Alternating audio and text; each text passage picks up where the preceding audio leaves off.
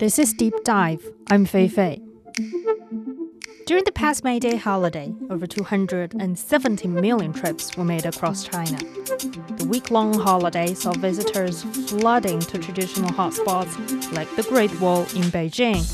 But this year, a surprising new name topped the rankings across platforms. And the name is the city of Zibo. Data shows that travel deals destined for Zibo surged more than fourfold compared to 2019 The key reason for the soaring popularity of the city surrounds its local barbecue. There is even now an unofficial theme song for hashtag Zibo Barbecue. What's with all the buzz around this particular type of barbecue? I spoke with CGTN radio reporter Dou Hongyu, who is also a Zibo local, about this. This episode is brought to you on Friday, May the 5th. For the past month, on pretty much every social media platform in China, there's been at least one trending topic about Zibo. So, one of the first questions many would ask is where exactly is the city of Zibo? Well, Zibo is in the middle of Shandong province, which is a coastal province in eastern China. It's about five hours drive from Beijing, and the high-speed railway is connecting Zibo to many other cities in China. So now it's fairly convenient to go to Zibo. A lot of the trending topics this time is surrounding one of its local food. Is its barbecue skewers? Yes which is kind of surprising because if you look at Chinese cities, pretty much every Chinese city has its own version of these barbecue skewers. For mm. example, in Beijing, people will be more familiar with the term chuar. Yeah. Is there anything special about Zibo's barbecue that made it so popular in China?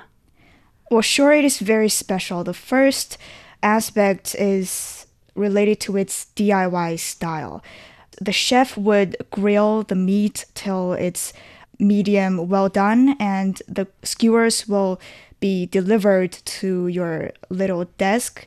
And then and there's a stove on each desk actually, and you can put the meat on the stove and grill it according to your own preferences. And the other aspect why it is special is about its eating style. You know, the most common way of eating it is to put a few skewers on a soft pancake that is about the size of our hand. And then we put some scallions on it and some barbecue sauce on it and chili. And then we fold the pancake into a roll. So every bite of this kind of barbecue is like a mixture of different textures, including uh, the taste of the pancake, the taste of the scallions, and also the sauce, and of course the meat, which is crispy outside and soft and hot inside. So it's already an enjoyment talking about it. Mm, it's in quite an experience. Yeah. But is that a new trend that's been emerging in Zibo, or how long it's been around this way of barbecue?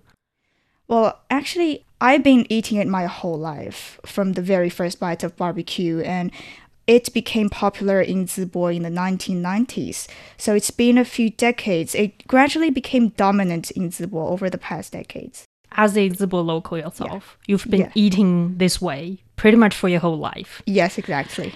And that's also quite interesting here is that the food's been there for decades, as yeah. you said. So, why is it gaining popularity today? In early March, actually, Zibo government held a press conference introducing its barbecue festivals and their competition for a golden stove, which is about an award given to the barbecue restaurants with the best performances. And also, they announced 21 bus routes that take customers directly to great barbecue restaurants in the city. And I went back to Zibo in early April. Before I get out of the high speed railway station, I saw a huge board with detailed information about those bus routes, and I was amazed. The government of Zibo cooperated with the administration of high speed railway in the capital city of Jinan to put in operation a special kind of high speed trains that would take customers to Zibo to eat barbecue. And there are a lot of decorations related to barbecue on that train. And on the train, there are also gifts, specialties delivered to the passengers. Mm. And there's a quick story that went viral at that time. About last May, when China was battling with COVID 19, some students in a university in the capital city of Jinan, which was next to Zibo, was tested positive of COVID. So all of the students in that university were then transported to neighboring cities for quarantine. At that time, Zibo received thousands of students. Some students said that they have received food that was even better than what they had eaten in their university. And the rooms were also great, the services were great. And also, during that period of quarantine, the government also prepared grilled meat for those students. And for many students, back then that might be their first time of tasting such barbecue. Mm. So after the press conference, many students from neighboring cities like Jinan went to Zibo taking the high-speed train. The college students are a great power on the internet. Exactly. They, yeah, they would put whatever they have experienced online. So that is how people get to know about this city. And this is how people get to know about the barbecue and what the city was doing to promote this kind of food. At this time, it's still pretty much, I think, surrounding the province of Shandong, which is quite a regional phenomenon at this point. Mm-hmm. But then gradually, it became a national trending topic. Yes. It is kind of a natural process because once young people are, are coming to this place, not just college students, but all young people that have got time and interest in it, they would flood into the city and focus their lens on anything that interested them. Let's go. Netizens can watch the Zibo barbecues through my live feed. I have a lot of fans and followers. Many of them want to come to Shandong to experience this delicacy young people are playing a great role in this. They use the social media platform to spread such a phenomenon. How big of a growth has this new trend surrounding barbecue in Zibo brought to the local barbecue industry? Well, the local barbecue restaurants are now full of people and full of people waiting in line for a taste of it. And it was estimated that some small barbecue restaurants could sell over 10,000 grilled skewers a single day. On average, my phone receives 1,500 calls a day. And that would bring them the revenue of about 20,000 yuan to 30,000 yuan. That's about over 3,000 US dollars per day for a single restaurant. And there are videos showing that in some restaurants, their order printers are working nonstop because the customers are coming in. So, and also the number of barbecue restaurants is also increasing over the past few months. According to an online platform for the company's registration, over the past couple of months, over 300 new barbecue restaurants have been registered on that single platform. So you can see that this barbecue industry is booming. Out of the 10 videos I saw online recently, 8 are about Zibo barbecue. We specifically bought tickets for the special barbecue route and we plan to eat barbecue in Zibo. We'll spill over to other areas. Let's imagine if uh, tourists come to this city for barbecue, they would they will not only just spend money on food, they will take taxis, for example. And also, many of them have to stay in Zibo, so they would go to hotels. And also, barbecue is not the only food that is special in Zibo. You know, in China, there are eight major cuisines, and Shandong cuisine is one of them. Mm. And a large part of Shandong cuisine comes from Zibo. The tourists attracted by barbecue would also try many other kinds of dishes. So the restaurants cooking other kinds of Zibo cuisine or Shandong cuisine are also full of customers now. But not just the big restaurants and hotels, but also the small businesses are also being fostered.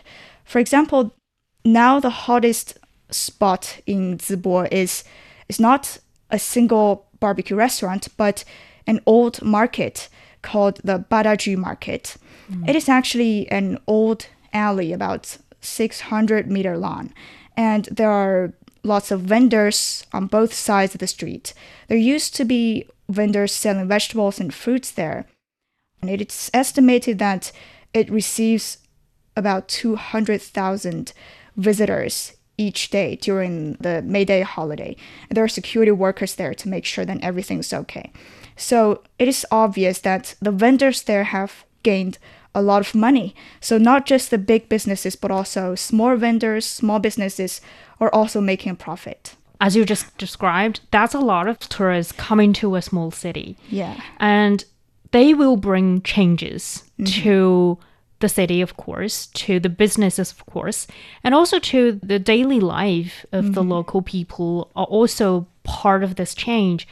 And how is local people's lives been impacted?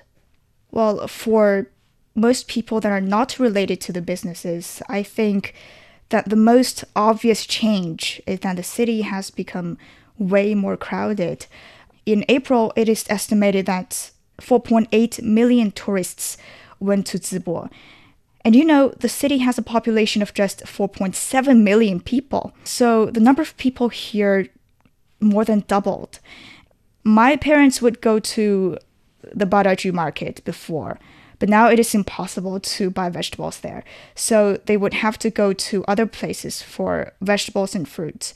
And also, local people would not choose to go to the restaurants now because they know they're very crowded. So, mm. yeah, people there can feel such a kind of inconvenience. And are they complaining about it?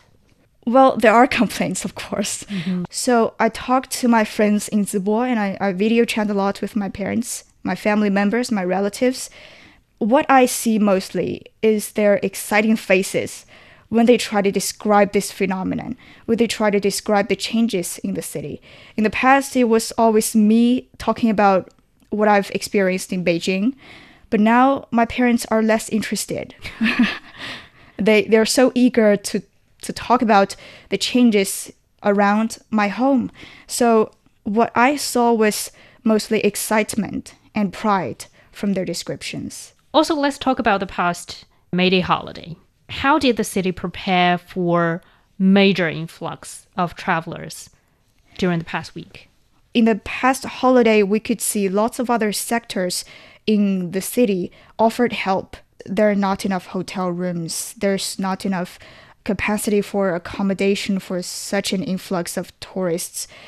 For example, there were furniture markets that said that we can let the tourists sleep on our beds and sofa for display.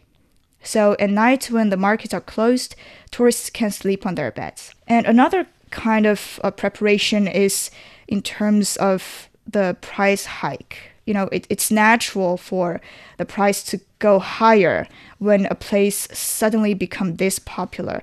But the city was trying to curb this kind of phenomenon and try to prevent price gouging. The hotels that raised their room prices for over 50% would get punishment from the government. So mm. this is part of the preparation. Security is another issue that we're concerned about. All of a sudden, there are so many people here, and there may be accidents and emergencies. So, in order to prevent those accidents and deal with those emergencies in time, the government deployed security workers every 30 meters at the most popular areas in the city. The government also did something surprising. It wrote a letter to all tourists from the country. First, it admitted that the situation is out of their capacity for accommodation, and the government recommended tourists to go there at another time or just choose another place in the province. In the letter, it recommended lots of tourist attractions in all other cities in the province, which actually won lots of love from tourists. This is very interesting because why do you think can businesses of different industries and even the government also played a role in this? They are sort of working in a very smooth way together. What makes it possible? I think all the industries are waiting for an opportunity because Zibo was once a, a city of heavy industry. For a really long period of time, it depended on the heavy industry as its economic pillar. But then, due to the exhaustion of resources and the environmental degradation, the city had to abandon part of this economic pillar so that it can seek for more sustainable path of development. So many chemical companies were closed for environmental protection. And the city was suffering and struggling for more than a decade. So the industries in Zibo, including the hotels, the restaurants, they are waiting for an opportunity when the city is ready to be transformed in another way. And this time, the reason why the governments can work efficiently with the industries is that the industries know that now the opportunity has come to them. And that is why they listen to the government. You know, the government now is very strict on market regulation. We may think that the restaurants and the businesses may not like it, they want to make money. But in fact, this time they listen to the government because they think it is the right time for them to to be fostered and to be engaged in this drive of transformation. When local vehicles came across our buses, they will intentionally give way to us because they know the buses are loaded with travelers. I will not raise prices. It's for the business card of my city. Surprisingly, this heat surrounding Zibo and its barbecue and other sectors of the city has lasted, according to your timeline, for about two months. Yeah. What are the reasons behind this longer than expected heat and mm-hmm. popularity? And the key, I think, this time is to make sure that people won't be disappointed. When you get popular, your weaknesses are also exposed but it's quite tricky. I think Zibo is doing it quite well in, in two aspects. The first is that it's responded very quickly. Take the Badaju market as an example again. It is a quite old street and it became popular all of a sudden. It's out of everyone's expectation, including the government. So after it became viral online, overnight the street was repaired. And when people come there the next morning, they found a brand new street there. So that was amazing, actually. It also amazed many people online. So, such quick responses is a very vital part for keeping this popularity maintained because also I think this popularity is based on a long term preparation for years, even. I've seen the city building new infrastructure and, and new buildings related to its cultural elements. Zibo is also the city of ceramics and potteries. It used to be a part of economic development because it produces ceramics and pottery products and sell them to other parts of China and even all over the world. But a few years ago, they built a grand museum for ceramics and pottery. I've, I've been there for a few times and there were very, very few visitors. And I was also doubting that the purpose of building it is. And now it also came to me why the city would build such a thing because after eating, they can go to the museum and learn about local culture. And all of those dots were linked in a line. We could see a clear route of how the city went here. So this kind of long-term preparation is also part of the reason why this kind of popularity can maintain so long. It's a major chance for Zibo. We must seize it. Zibo used to be an old industrial city and was ranked the third in the province. But then other cities surpassed Zibo. It definitely doesn't feel good. So every industries, taxis, buses, and more are trying their best for a better development of the city. Thank you, Hongyu. Thank you, Fei What Zibo has in its future plans may be more than just tourism. At the opening of the special barbecue rail line, the head of the city's tourism bureau says they hope for young people who visit Zibo to fall in love with the city and eventually stay there. The city is also building itself as a quote unquote youth friendly city. A college student shares his thoughts after a few days in Zibo. I'm very interested in its youth programs. I can feel the government of Zibo is really trying to grasp this opportunity. They want to take advantage of this popularity, so they're putting a lot of money into enhancing the experience and eventually attract and keep talents there. And that brings us to the end of this episode of Deep Dive. If you like what you just heard, don't forget to follow us on your podcast platform. Just search for Deep Dive. You can also leave comments to tell us what you want to know about China and beyond. This episode is brought to you by me, Fei Fei, and my colleague, Zhang Zhang. Special thanks to CGTN radio reporter, Dou Hongyu. I'll see you in the next one.